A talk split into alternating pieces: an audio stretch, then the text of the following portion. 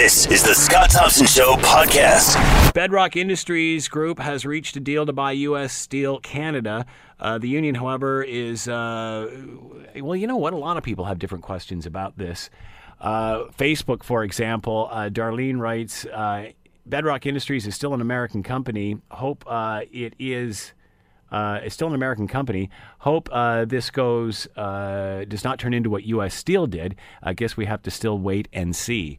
Uh, some are impressed, some aren't impressed. Uh, here's what uh, business professor uh, Marvin Ryder had to say on the issue.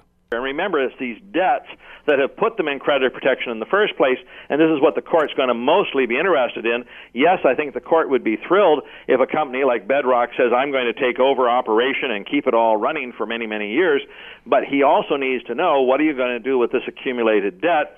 Uh, and without that, uh, he's not going to approve anything. And, of course, uh, the union's interested in, you know, what happens with the pensions in all of this. Uh, let's bring in Larry Di Ianni, former mayor of City of Hamilton. He is with us now. Hello, Larry. How are you today? I am well, Scott. It is uh, great to speak with you again. What are your thoughts on this at first light? Well, I, I, I well, let me say that I'd like to be hopeful. I think everybody would like to be hopeful. We've uh, we've been through this path before. And for the last couple of years now, we've been in this torch, what seems to be a torturous um, restructuring process uh, handled by the courts. Uh, so I'd like to be hopeful, but as as uh, Professor Ryder just uh, said in uh, your item that uh, introduced this item, uh, there's so much that we don't know um, that uh, uh, would answer some questions and, and, and make us feel a little better. Uh, but what we do know is a little disturbing as well. Like, for example, we do know that uh, this entity that's uh, uh, wanting to buy this, this Bedrock Industries, is not a steel producer. They're not a steel company. They're a financial uh, company. And, um, and uh, so they don't know how to make steel. And so the first question is, what happens to the steel-making process when a financial entity buys a steel company?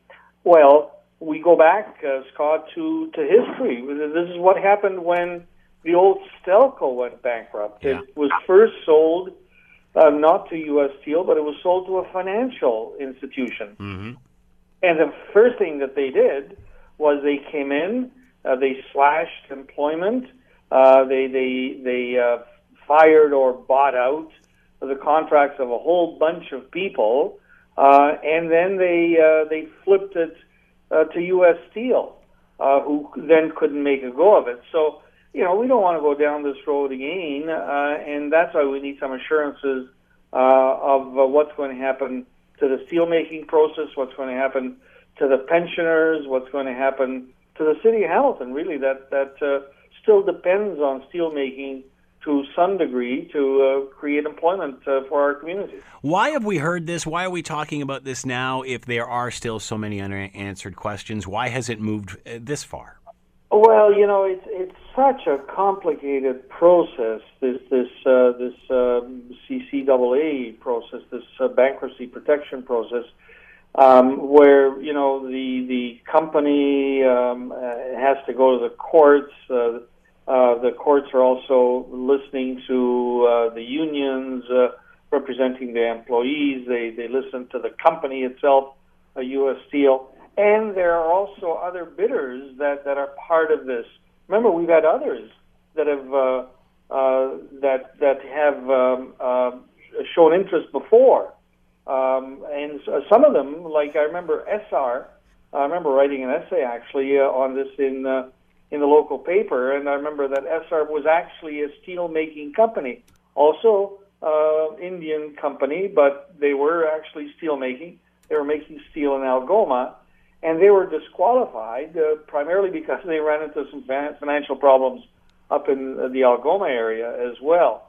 So, so you know, why are we talking about this? Because it's not ended. At some point, the courts are going to have to weigh in and make a decision and either accept a deal uh, or or um, or wrap up this company, I, I guess, and and uh, and so um, it, the, the the saga continues. What's hopeful about this is that the provincial government, who also has a stake in this, because remember, they are backstopping even today uh, some of the um, some of the uh, uh, benefits that the company terminated, that the courts terminated for mm-hmm. employees. Mm-hmm. They're backstopping that, so they have a major say uh, in this as well. And Charles Sousa, uh, you got to think he's looking after the interests of uh, of the employees. The finance minister, he said, you know, this is a milestone, a key part of the development. But because there are so many questions yet to be answered, we really can't definitively say whether this is good or not. Uh, in the end, you talked about other buyers and such, and, and as you mentioned, I remember going through all of this prior to, to U S. Steel. Um, there really never seemed to be anyone interested that really had a credible offer, and that's what happened with the one I believe that you were talking about. It just, in the end of the day, they just did, couldn't pull the money together. Uh, well, have yeah. there been any real credible offers for this? I mean, are, is it viable as a steelmaker? Are we being naive to think this can continue? Well, so I, I think, I, I, I guess this is a credible offer that, that's in front of us. I think the Essar offer was a credible offer as well. What, what if I, if memory serves me correctly. But if it gets disqualified, Larry, it's not a credible offer. I mean, if, if, if they're having if they're having issues in other areas of, with not being able to, you know. Exactly. They, they, they I guess the decision makers didn't trust the financial package that was being put forward by that company, uh, given its problems in other areas. But it was credible in the sense that it runs steel operations, it had some money, it promised to look after workers, and so on. So, so this is a credible offer as well, because there's a financial package here. U, the U S. Steel itself has said they like the deal, but you know that causes me some concerns as well, because Um, U S. Steel, remember, they, they got over a billion dollars in this, and, and what happened last time was that they were looked after. And so if U S. Steel, uh, as a major creditor, is going to be looked after, are the pensioners going to be looked after? Are the workers going to be looked after? Is there enough money in this deal to go around to make everybody whole, or as whole as possible? We just we just don't know at this point. And so we've got to be very skeptical here. And, and you know, I'm a Hamiltonian. Uh, a Hamiltonian. I I, uh, I worked at Stelco when I was in university, uh, you know, one hundred years ago. But I still have a mother-in-law um, who, who is a pensioner, or at least a beneficiary from mm-hmm. her husband's pension, her deceased husband's pension. And she is saying to me, you know, that she gets a pittance, really. Uh, but she's saying, am I going to lose that? So, you know, when you're eighty-six years old, you shouldn't have to worry about whether you're going to lose a few, you know, eight or nine hundred dollars a month. Uh, and and uh, um, there are others in that situation as well. And so, my interest, I think, and Hamiltonian's interest, should be on what happens to the employees currently and what happens to those who were employed by the company before and are, are now on pension. And and the, last, the, the the the the least part of my worry is whether U S. Steel is happy or not. Now, that's not to say that they don't deserve to get a return on an investment that I'm trusting they made in some good faith as well. But this needs to be a deal that makes everybody whole, not just a component of, of the whole. Is that possible in that situation, uh, Larry? I mean, is everybody just kicking this ball further down the road? Well, I, I think uh, at some point the courts are going to have to bring some finality to this. This cannot go on forever, and that's why it's taken so long, because the courts have said, okay, let's see who comes forward, let's see what the package uh, is, let's see um, uh, how we can remunerate as many people as possible from that package. My guess is that at the end of the day, everybody takes a haircut on this, um, um, and, and so people can't expect to, to, to keep Um, all of all of the assets uh, as if nothing had happened, as if we were not into this bankruptcy protection situation. Uh, however, there's a way of doing that that's fair, uh, and there's a way of doing that that's immensely unfair. And I would suggest that in previous iterations, uh, it hasn't been totally fair to the workers who were laid off, uh, who uh, who were packaged out, and certainly not fair to this community, who has seen a sizable portion of a workforce uh, reduced as well. Taxes are not paid because the, you know, operations have been have been greatly reduced. Uh, so the courts are responsible for making sure, I think, that that fairness is part of the system. But, you know, speaking of Marvin Ryder, I remember that he said in an earlier uh, uh, iteration that, and I'm quoting him, the judge won't care about what's good for Hamilton, the pensioners, or anyone else. The judge is only going to care about who is owed money and in what order. Mm-hmm. And that is of great concern to me, and I think most Hamiltonians as well. Uh, it just seems, Larry, that this is an ongoing cycle. Uh, business is down. There's no real interested, credible buyers that, that have a solid offer on the table, and this has been this way for years. Uh, the government comes in and, you know, provides some incentive, gets somebody interested uh, because they have uh, obviously skin in the game as well now. Uh, and then some sort of deal is done. And for a brief period of time, everybody appears happy because everybody's working and things just keep rolling along. And then all of a sudden there's difficulty with this new company. Then the union's fighting to open up a deal, which, you know, at the end of the day, saved the company in the first place way back when. And here we are ending up where we are. And and at the end of the day, what it seems to me is, guess what? This company is not sustainable anymore, and someone's got to let it go. I mean, as as painful as that is for pensioners, da da da da da. I mean, some deal has to be sort of some deal has to be done to, to somehow protect these people. But how how long can we keep punting this ball down the road, thinking that this company is viable? Well, certainly not uh, interminably. We, we this process has come to an end. I think legislation doesn't envision it, that that it goes on forever. Uh, it's it's put in place essentially. Uh, to or to organize uh, the bankruptcy and, and the distribution of assets, uh, and that's why the company uh, companies ask for bankruptcy protection while they restructure and find potential buyers and so on. Uh, however, let, let me just challenge a little part of what you said. Although I, I agree that, you know, uh, Stelco, as I still call it, and most Hamiltonians I'm sure still do, or U S Steel is never going to be what it was when I was a Yeah. a young person um, uh, growing up in this city. It's never going to be that. But steelmaking is still important in Hamilton. Look mm-hmm. down the street from where U S Steel is, and, and Dofasco or, or ArcelorMittal is still a going concern. Remember that U S Steel has two entities in our area.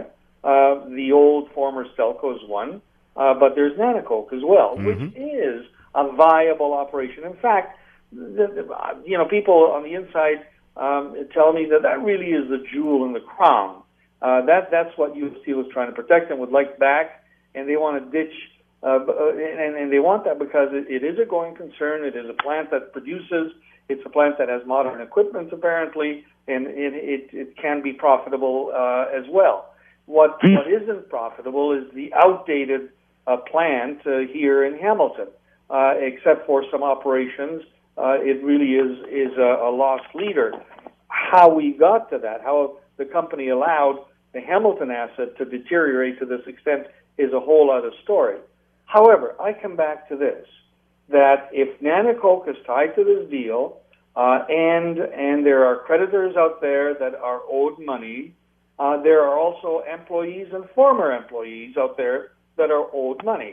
And so whoever comes in Uh, to, to purchase, uh, whether it's, you know, fifty cents on the dollar, eighty cents on the dollar, forty cents, whatever that, that number is, that those resources have got to be distributed, looking after as many as possible, and not just the company that's owed the most, and that happens to be, uh, you know, the American U S Steel. Uh, boy, uh, I'm sure there's lots, including me, that would that would love to see that. But again, as Marvin Ryder pointed out, is not going to happen with a bankruptcy judge. And and and uh, that's why the judge has a tough job, I guess. But boy, is there something wrong with legislation that allows that to happen? If that is going to happen, I'm I'm hopeful. I'm hopeful that with the intervention of the government, um, with the intervention of the representatives of the workers. Uh, that they will try to do some justice for the workers as well. And I guess I'm hopeful, uh, maybe against hope, but I'm still hopeful, that that uh, even this company um, uh, will will buy with the intention of, uh, of commissioning uh, uh, the steelmaking still to occur in the community. Well, Dofasco seems to be able to do it, uh, so yeah, you're right. Uh, Larry Di Ianni has been with us, former mayor, City of Hamilton. Larry, thanks for the insight. Much appreciated. My pleasure. You're listening to The Scott Thompson Show, weekdays from noon to three on A M nine hundred C H M L. All right, uh, a lot of people very concerned uh, about senior care in this province, and of course, uh, that fear was elevated again when we heard the case of a former Ontario nurse accused of killing eight nursing home residents uh, in uh, the area of uh, of Woodstock. And, and I think the thing that... Um, that bothers most in this is that it went on for so long undetected. Elizabeth Tracy May Wettlaufer, forty-nine years old, alleged, allegedly administered drugs to patients under her care at two nursing homes in Woodstock and in London, Ontario between two thousand seven and two thousand fourteen. And to get an update on where this all is right now, let's bring in Andrew Lawton, the Andrew Lawton Show on A M nine eighty, our affiliate, and he is with us now. Hello, Andrew. How are you today? Hey, Scott. Good to talk to you. Thanks very much for taking the time to join us. We appreciate this. Uh, first of all, what's the buzz around Woodstock and London in regard to this story? I mean, this is something that shocks a lot of people. Everybody has uh, parents, grandparents, and such. What's, what's the feeling been like? It's been a really difficult experience for a lot of people. I know that even the families of the alleged victims have had a lot of difficulty because in some cases, going back as far away as two thousand seven, they thought that they knew what happened to their family members. They thought that it was a natural death. And then to have all of this uprooted, not only in those families, but even in communities, as everyone has started to question really things that they thought they knew with their own parents or grandparents who may have been in these facilities or different facilities in the same time period. Not that there are more alleged victims to be put forward by police, but it causes everyone to question what they thought they knew. Let's talk about that, Andrew. I mean, just the fact that autopsies, what have you, I mean, was any of that done, and or is it just the fact that insulin is gone from the body soon afterwards? Well, it's too early to talk about the specifics of what may have happened. I do know that there's something called EDITH protocol when someone passes away in a nursing home, which stands for expected death in the home. And these cases generally aren't subjected to an autopsy because the death is not deemed, generally speaking, to be anything of a surprise. And that uh, is unfortunately something that for these particular cases now has a question raised about it. So one thing that I think will come up is what relationship insulin may have had, if any. We do know that Elizabeth Wettlaufer was on a peace bond where she was told she couldn't have any exposure to insulin. And knowing that police have told us that drugs were administered uh, to these people, that does raise a question, although that hasn't been answered yet formally. Uh, has the handling of insulin changed in any way in nursing homes as a result of this? I mean, obviously, you know, we're, we're, there's lots of of uh, chatter uh, about euthanasia and doctor-assisted dying and all this sort of thing. Uh, obviously, uh, who would have thought that insulin could be used for such a thing and so cleanly? Well, that's a big question. I know that a lot of diabetics are, are very familiar with the risks of insulin, with the risks of an insulin overdose, with other things like this, but I don't think the general public knows about it. And I also think there are many questions that need to be addressed as far as regulations in nursing homes and long-term care facilities regarding access to drugs. Are nurses able to get their hands on these, and are they tracked? Are they logged? Are they allotted to a particular patient? And, and these are questions that I know people have wondered about, and I've wondered about, and we've tried to investigate this. Are there more regulations that are needed, or, or is it that existing regulations have to be followed a bit better? And that's something that we don't know, with uh, the nursing homes in this particular equation not willing to speak out and the government not really speaking out about this. Well, e- even so, Andrew, you know, you think of how... Um, uh How how this drug didn't seem to be detected if it was uh, or if it was administered uh, through an autopsy in any way. What does this say about other cases? Are there other cases out there in other nursing homes and other situations where this would have all happened and gone unnoticed? This is, I think, a really important point here, and we know that uh, deaths at the hands of medical practitioners are relatively rare. This is the first case of its kind in Canada, and even in the U S there have only been a few dozen that have been documented throughout history. And I think in a lot of cases, not to, to project any motive uh, in, in any direction here, but I think there there is an understanding that because of how we as a society, I think, expect seniors are at the end of their lives, we don't really question these things. And I think this is a, an area where where it is going to raise some very difficult challenges as we move forward. I know that police have said there isn't a, a motivation to exhume bodies. Now, that would imply that there is a level of confidence that they know what happened to these specific people, the eight uh, men and women who are at the center of this case. So they must have been able to trace these drugs in some other way then. Or they got a confession. And given some of the mm. reports we saw yeah. from the last couple of weeks that uh, C A M H, the treatment center in Toronto, may right. have been the one that tipped police off, that certainly seems like the way things are going, although we don't yet know how that formulated. So what do we know about the nurse? Uh, background checks, that sort of thing. Was any of that done? Presumably, to work in a long-term care facility, that is all supposed to have been done. Now, uh, we've tried, and I've tried to reach out to a number of uh, people at the nursing homes in question, Caressant Care in Woodstock and Meadow Park in London, and they're not speaking at all. The College of Nurses of Ontario had a clean, uh, completely clean record on her. The only issue that at all was put forward was the one after the charges were laid. So it doesn't seem like there was any... so anything so much as a blip on this woman's record, yet here we are facing uh, th- this situation now where none of those checks and balances clearly prevented what is alleged to have happened. So is this someone that just kind of slipped through the cracks, or does this show a need, a greater need for obviously more checks and balances? I think the big question will come down to whether or not there were any red flags along the way, because we're looking at a span of about seven years, two thousand seven to two thousand fourteen, and in some cases, three of the deaths occurred in a span as short uh, as short as two weeks.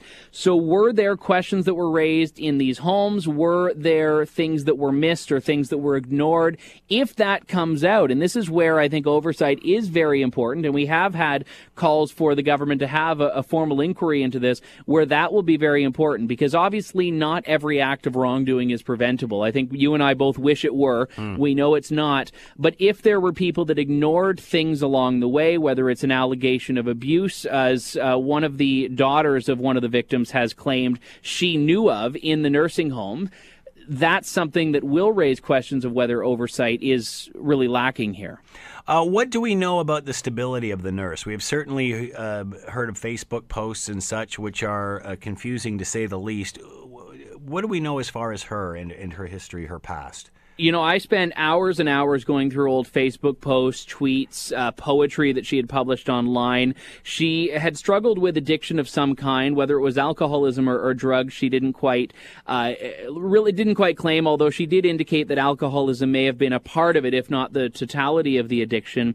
We also know that she wrote some very dark poetry. There was one that she had written uh, that was really in the voice of a female serial killer, and she had written about that poem that writing about a killer made her feel powerful, writing about a female killer specifically. And we knew that she had also even written about, uh, in one of her poems, the bad state of care in nursing homes and seeing people that were neglecting and ignoring people. So th- there were a lot of anomalies in this, certainly, but we're dealing with a woman, regardless of her mental state, w- was clearly troubled at a number of points throughout the time span that these crimes were said to have occurred. Any common denominators in these victims, uh, Andrew, uh, were all of the, you know, do we know if they were perhaps at the, at the, at the ailing uh, latter end, uh, Uh, end of their life? Were uh, were they were people that were perhaps uh, neglected? Is there any sort of common denominator or similarity with any of these victims? That we don't know yet. I mean, they were obviously all seniors. The age ranged from about, I think, seventy-four years old up to uh, the late nineties. So whether they were all in uh, end-of-life care, we don't know. None of them were, as we've heard so far, in palliative care specifically. They were just in uh, nursing homes or, or long-term care homes.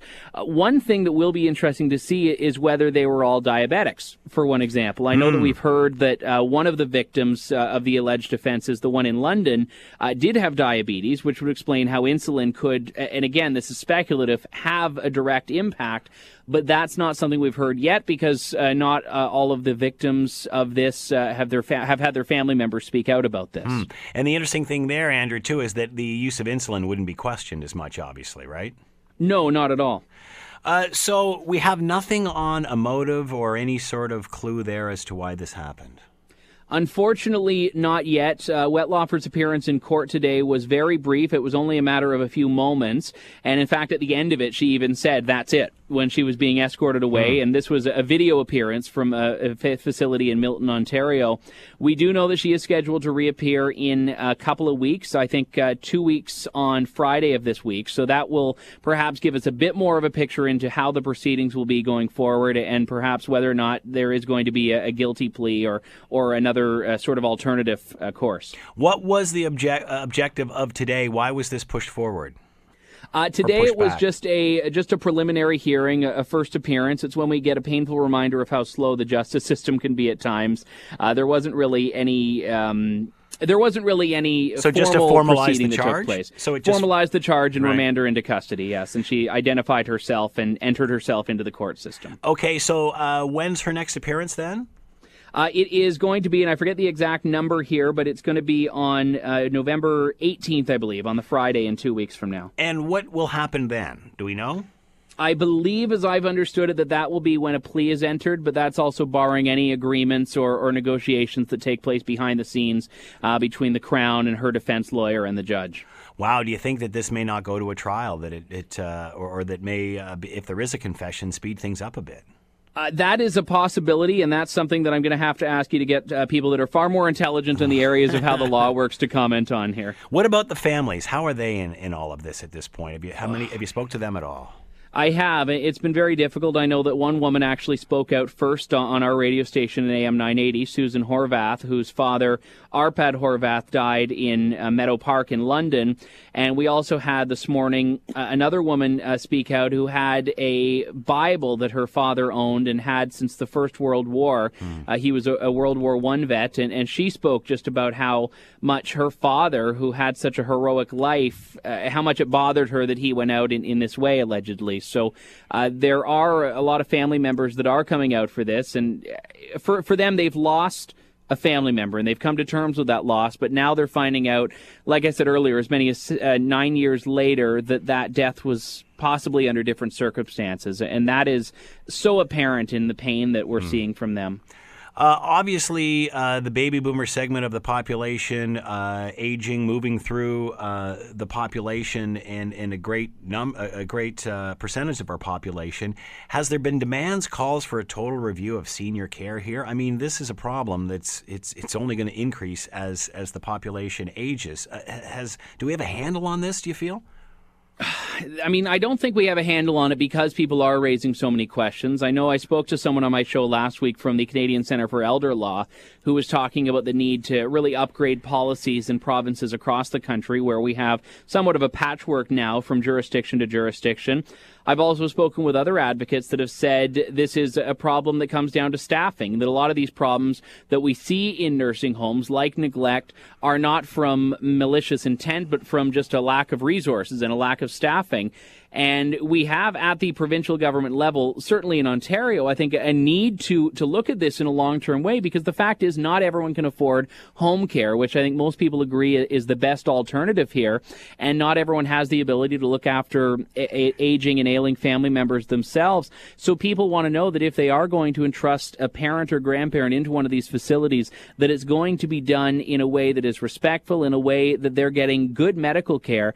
And even if we're not talking about murders that are taking place on a widespread nature, the rampant questions about neglect yeah. are still there and will persist. Do you think this? Uh, do you think this will uh, instigate change? I think this is just the tip of the iceberg here.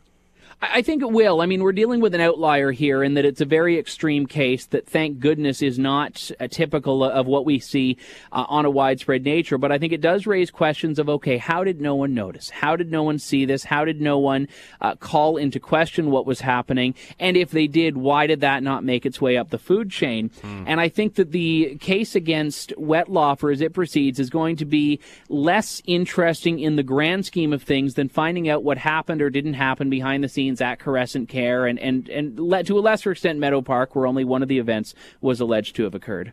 Andrew Lawton has been with us. The Andrew Lawton Show on A M nine eighty in London, our affiliate out there. Andrew, thanks for the time and insight. Much appreciated. Yeah, thanks a lot, Scott. You're listening to The Scott Thompson Show, weekdays from noon to three on A M nine hundred C H M L. All right, there has been lots of chatter over uh, time in regard to Uh, Patrick Brown and his sex ed curriculum and where he uh, falls on the issue. Lots saying he flip-flopped on all of this uh, once he got in, and now the latest coming from uh, all the attention his nineteen-year-old candidate is getting in uh, in the recent by-election, of course, in which uh, Sam Oosterhoff uh, got rid of the party president. They he just he took them all down and just simply outworked them all, and did so uh, largely supported by a social conservative campaign. We'll talk about that and the latest uh, liberal alleg- uh, the latest liberal situations with bribery, all uh, as well, with Peter Graefe, political science professor, McMaster University. He is with us now. Hello, Peter. How are you today? Great, thanks. Thanks for taking the time to join us. We always appreciate this. Is Patrick Brown muzzling his newest candidate? Uh, yeah, I suspect he is, or at least uh, probably trying to impose a certain amount of message discipline or ensuring that it's going to be there so that it's the kind of by-election campaign that he wants. Uh, is that good or bad? Uh, well, I guess it depends on where you're sitting. Uh, I mean, if you're the leader of a political party, uh, you want to make sure that uh, your message is consistent, because once it begins getting frittered all over the place, uh, it's really hard to know what you stand for. So, I mean, presumably uh, for being an effective political party, uh, you expect that kind of uh, uh, muzzling, if you like, or message discipline. Uh, if you see parties as places where citizens can make a difference by, uh, you know, setting policy debates, then you actually want a bit more diversity in views, and you probably do feel that parts of uh, the Conservative Party uh, aren't getting a chance to air their views. Uh, Patrick Brown, of course, had one position on uh, sex ed, and then said after further consultation, uh, he realized where that was rooted and then decided to leave it as it is. Uh, should a candidate be promising something that goes against the leader and something he's already stated? I mean, he did flip-flop on it, no two ways about it, but it's also, he's made himself clear where he stands now and has been for some time.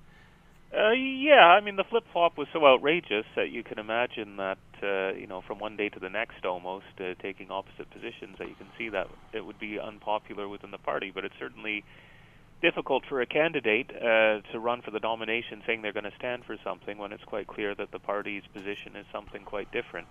Uh, you know, and so that causes some problems for the, the Conservative Party uh, because they don't want to be running on what uh, Mister Oosterhoff seems to think should be the sex ed curriculum. They have their own view. Yeah, in that context, it's really up to the candidate to find a way to rally to the party position uh, if they're going to run under a party banner. Where does this leave uh, the candidate now that it appears that he ran on a different platform than what his boss does? Uh, well, I mean, it really leaves him uh, to say, uh, I am now going to stand behind the party uh, platform. It leaves him in the difficult position, ultimately, of uh, betraying the people who brought him to the nomination uh, if he's going to be an effective candidate. In a sense, he promised them something that he couldn't deliver. Uh, or, I mean, presumably, uh, he could decide to step down from the nomination himself. So, I mean, I think it leaves him in a difficult position. I mean, more to the point, uh, it's been a week of bad news for Patrick Brown. I mean, this was uh, going to be pretty much a slam dunk election for the Conservative Party there. I suspect it still is, more or less. Uh, but rather than it being a chance to hammer the win Liberals about uh, particular issues, and particularly energy prices, uh, he spent the past week and a half playing defense and really reminding all Ontarians that Uh, his position on the sex ed curriculum seems to be more opportunistic than based in any kind of sound set of principles. Uh, is that Patrick Brown or Oosterhoff? Uh, I'd say it's probably Patrick Brown. I mean, uh, there's a conservative case to be made uh, for Patrick Brown's position, right? That, uh, you know, in the modern world, kids need access to uh, sex education, and the, the kinds of education being promised aren't really that different from the ones uh, Ontarians have been getting for the past quarter century.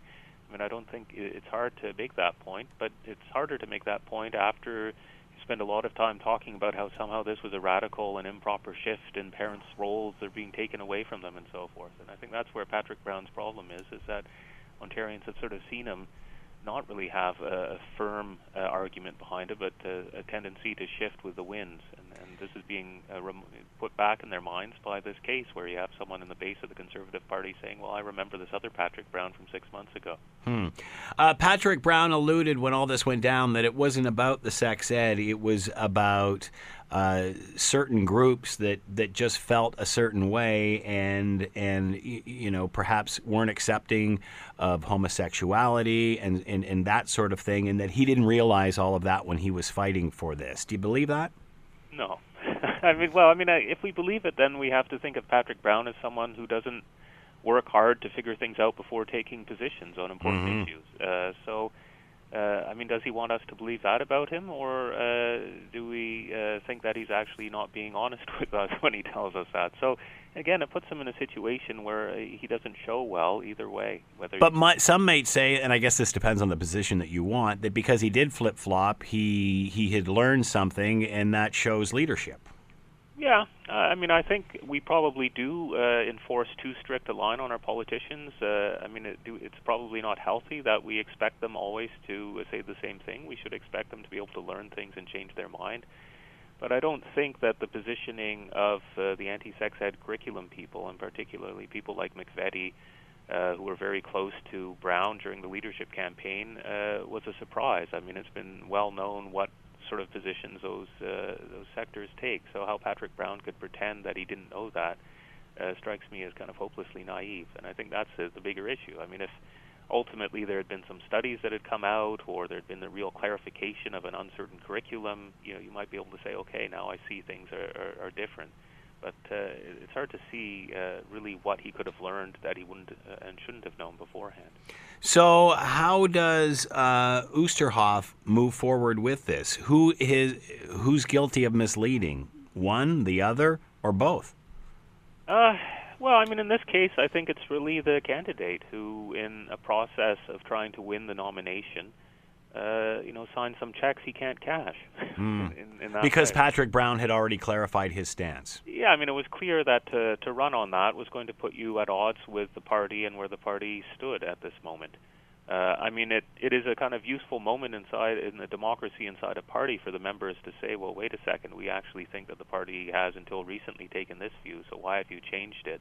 Or, you know, as a party leader, did you really have the legitimacy to change it, or, or do the members really need to have their voice heard on it? So, you know, in that sense, uh, you know, making those promises and having that come up in the nomination is probably a useful moment inside the Conservative Party in terms of the relationship of the leaders, leadership and its members. But as a as a fighting political party, it clearly comes at some cost. I think uh, the Conservatives are lucky in this case uh, in the sense that it's a guaranteed seat for them, more or less. If you have a pulse, you get elected as a Conservative candidate there. Uh, and so it's more a matter of figuring out how to uh, make sure that the young candidate actually is going to follow the party line when he's elected. Uh, we're certainly seeing the federal Conservative Party have to deal with this sort of thing with, with candidates such as, as Kellie Leitch. Um, w- would the P Cs just rather these candidates sit down and, uh, and, and let the party move closer to the center? Uh... Yeah, I mean, I think that's an issue when you're an ideological party uh, and then try to make a run for the center. So there's going to be a tension between uh, the base of your party's uh, desire to have a particular vision put into policy and uh, another part of the party that says, no, it's more important to get power and we won't be able to put everything in place, but we can at least do something. So, I mean, I think it's an enduring tension. I mean, the Kellie Leitch story is a bit different because, I mean, a, a leadership race is one moment where parties can actually have a discussion about what their direction is going to be. Mm-hmm. Uh, and so to have that, uh, you know, may not uh, serve necessarily the party's uh, broader electoral appeal, but it seems to be a more legitimate uh, space at which people can take views that are not necessarily consistent with party policy, because in a sense choosing that leader is probably a first step in choosing the party policy. But yeah, with candidates it becomes a more uh, touchy affair. Mm. Uh, getting back to the candidate promising something that the leader already stated that uh, he was against, how did this get this far? Did they just assume he wasn't going to lead, so or he wasn't going to win, so we'll just let him basically say what he wants? At what point in the campaign do you say, hey, you know what, that's, you know, That, that's not exactly where the party's going, or do they let them be at this point? Well, I mean, I think uh, the view was that Rick Dykstra was going to win that nomination as the P C party president. Uh, it should have been a shoo-in for him, and so they probably uh, were paying a bit less attention at the, the nomination stage. But even after a candidate is uh, puts their name forward to run for the nomination, I mean, they can take all kinds of positions. So. Uh, I mean, I think it's more uh, an issue for the party in terms of how they control that. I mean, most of the time in that kind of candidate selection, no one's watching that closely. And so uh, when someone is selected by riding associations, there's a vetting process where they go through all their Facebook pages and so on and make sure there's nothing damaging there before they actually uh, allow them to run as a candidate and give them the party uh, endorsement. In a by-election, it's a bit harder because uh, people are watching very closely who's selected at that nomination meeting. And so there's less opportunity to, you know, ensure that the candidate is actually on the same page as the, the party and its leader. How did he win and, and out-hustling these two veteran candidates? Uh, well, I, I haven't actually been able to look closely at uh, how it happened on the ground. I mean, clearly uh, people have noted the size of his family, his capacity to organize in his church. Uh, that probably played. It is uh, a riding with a fairly large... Doesn't that sound odd when you think about it, though, Peter? The size of one's family and their affiliation to their church is a factor? Well, I mean, these nominations are really about who can get the most members out to vote, and yeah. that includes uh, signing them up. And so, yeah, it does sound odd, but in some ways how people get involved in politics is that someone asks them. And so it happens through these kinds of networks and processes often, how people... Uh, do get signed up and, and get involved. I mean, I, I think on top of that, you do have to lay on the fact that it is a fairly socially conservative riding, uh, where they, you know, have seen, you know, ten years of Stephen Harper's government, but maybe not movement on things like abortion or same-sex marriage, where they had hoped that something was going to change. And so then they look provincially and they say, well, here's Patrick Brown uh, quickly walking back any kind of commitment to uh, changing the uh, sex ed curriculum.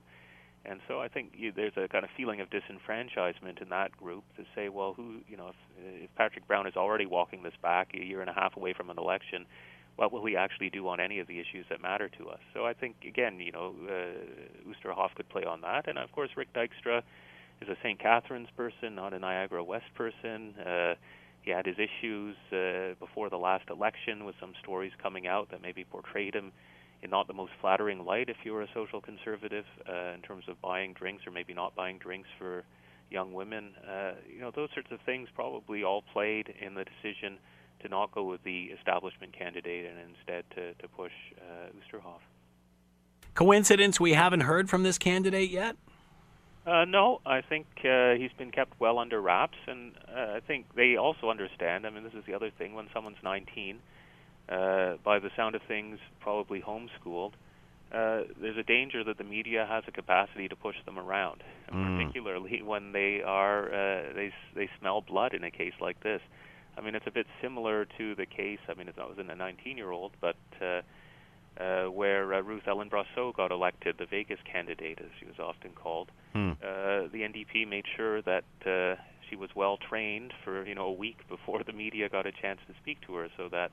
Uh, you know, she knew what was coming, but also they had developed, a, you know, a shared mis- uh, a message that they could keep to on all sides, uh, and so that the media couldn't uh, really exploit any kind of questions around it. And I'm sure we're seeing a similar situation here, less for the, the outcome in the riding, which, again, I think is pretty well assured for the Conservative Party, but more to not turn what should have been a good news story in terms of getting, uh, you know, winning this this by-election into a bad news story in the sense of reminding Ontarians of, of Patrick Brown's, uh, uh, I don't know, questionable sincerity, if you like, in terms of his position on this uh, on the issue of sex education. Uh, what are uh, quickly? What are some of the major challenges for a nineteen-year-old can- uh, candidate? I mean, think about that. He's nineteen. Yeah, I mean, a lot of people are kind of down on the idea of having young people uh, in Parliament because they say, what life experience do they have? On the other hand, isn't it good to get new blood, new energy? Uh, yeah, I mean, that's generally my view. In the past, there have been a number of young people elected to Parliament, and uh, most of them have served probably uh, very well, probably understanding that challenge. I mean, it's not your typical nineteen-year-old who runs for Parliament, uh, and they have a real incentive to try and learn and not make a fool of themselves. So most of them actually rise to the occasion, unlike some other members of Parliament who seem uh, unable to do so. So in that sense, uh, yeah, I think their biggest challenge is, is people thinking they aren't ready in terms of lacking life experience. And I mean, presumably, once they are elected, they do have to work hard to, you know, work on questions of judgment uh, and make decisions without necessarily the base of experience that slightly older people have, a sort of broader view of the world. But uh, I think the other side, of course, is that a lot of them have energy, uh, more energy than older people, and a real desire to prove themselves uh, given the responsibility entrusted in them. And, and so generally, I think they do fine Uh, as members of Parliament. Uh, we might actually think it's a good thing to have some young people there because uh, you know, they're ruled by the laws as much as older people. They should maybe also have a voice in terms of how those laws are made. It'll be fascinating to watch. All right, let's move on. Election Act, uh, uh, tra- bribery charges laid against uh, two Ontario Liberals under the Election Act uh, charge. Charges stem from allegations that uh, Pat Sorbara and Jerry Lougheed offered a would-be candidate a job or an appointment to get them to step aside in a twenty fifteen by-election in Sudbury. Where does this leave the Liberal Party? Uh, I think it's bad news for them. Uh, I mean, certainly they've lost uh, their chief election organizer in Sorbara, at least for as long as this is before the courts, and she's unable to, to serve as, uh, you know, to uh, Kathleen Wynne. So, I mean, it's a, a hit to their organization, but I think more it's yet another reminder to Ontarians uh, that it's a government that's been in power for a long time and seems willing to use whatever tools they have in office to solve problems, uh, even if it's, you know, contrary to aspects of the law. So, I mean, I think in many ways, if you read these cases, a lot of people would say, well, how's this different than how parties usually use patronage? In the sense mm. of saying, yeah, if you, you know, do this, uh, maybe there will be a post for you. Uh, so, you know, well, usually the other person's willing. I don't think that was the case here. Uh, yeah, well, I mean, there's a, there's sort of two aspects to the charges against uh, Sorbara. I mean, one is certainly trying to get someone to step down in return for some kind of uh, advantage or post, which, I mean, is uh, it's a problem. It's contrary to the law, uh, even if it's probably common practice uh, in these sorts of negotiations about candidacies. Uh, and the other, of course, was the idea that Thibault may have been promised something, Glenn Thibault, who mm-hmm. ran the, in there. That's a second charge uh, in return for deciding to run for the, the Liberals. So, I mean, that's uh, kind of the other the other piece of it. But I think it, it, mostly it reminds Ontarians that it's a government that seems uh, willing to use public resources to solve their private problems, and it may remind them of things like the gas plants, where, again, you know, they saw their electoral advantage in cancelling that, and they didn't mind spending a billion dollars of Ontarians' money to do that. Um, so uh, I think it's more, it, it continues to give the impression of a government that is getting old and tired, is maybe getting a little sleazy, uh, and is maybe a bit too willing to uh, use uh, public offices and public money uh, to just solve their own internal disputes. A strong case in the bribery charges here, or just will this end up being a way of doing business? Well, I mean, they've been brought under the um, the Elections Act, uh, so in that way they aren't criminal charges. Uh, I mean, s- still one doesn't want to be found guilty of them uh, because in the, the eyes of the public it's uh, still a breach of the law. I mean, it'll be interesting to see what the decisions are, again, because uh, uh, in some of it it seems like the sort of regular workings of political parties, even if it's kind of verging on the board, borders of illegality. And so I guess we'll be we'll be able to learn to what extent Uh, kind of uh, suggestions of preferential treatment or of appointment to uh, offices uh, is going to count as uh, a breach of the law. But, uh, I mean, in the eyes of the public, I think what counts is whether one is found, well, first one is charged. It kind of uh, tars the party when something like that has happened. Uh, and then if there's a fi- finding of a guilty charge, I mean, I think that's as good as gold for the opposition parties to, again, develop this view uh, of the Liberal government as needing replacement. Will uh, how will the opposition handle this? Will this just be uh, is this is this large bait? Are they going to attack this? I think so. I mean, because it's a bit like uh, whenever Stephen Harper did anything that was a bit secretive, uh, it was used as, you know, further example of a, you know, government that was all into conspiracy and being closed to the public. I think the line that the uh, the N D P and the Conservatives have tried to develop over the past four or five years is that it's really uh, a government uh, noted by its incompetence and its willingness, again, to uh, to spend uh, money or use its advantages freely for its own partisan advantage. And so it's a nice way to keep that line of narrative in, in the public's mind. Uh, and it clearly didn't work last time out in terms of the last election of changing the team that was there, but mm. uh, uh, it may be more compelling if you continue to add examples to the list uh, to get the sense. I mean, people are willing to vote against uh, parties if they feel they've been there too long, getting the sense that they've been, become too comfortable with the levers of power and of using them for their own narrow self-interest. And so another four years maybe makes those arguments more compelling. Peter Graefe has been with us, professor of political science, McMaster University, talking about uh, the newest P C candidate in Niagara West Glanbrook and, of course, the uh, bribery charges against uh, two Liberals in regard to the Elections Act. Peter, thanks for the time and insight, as always. Much appreciated. Welcome. The Scott Thompson Show, weekdays from noon to three on A M nine hundred C H M L.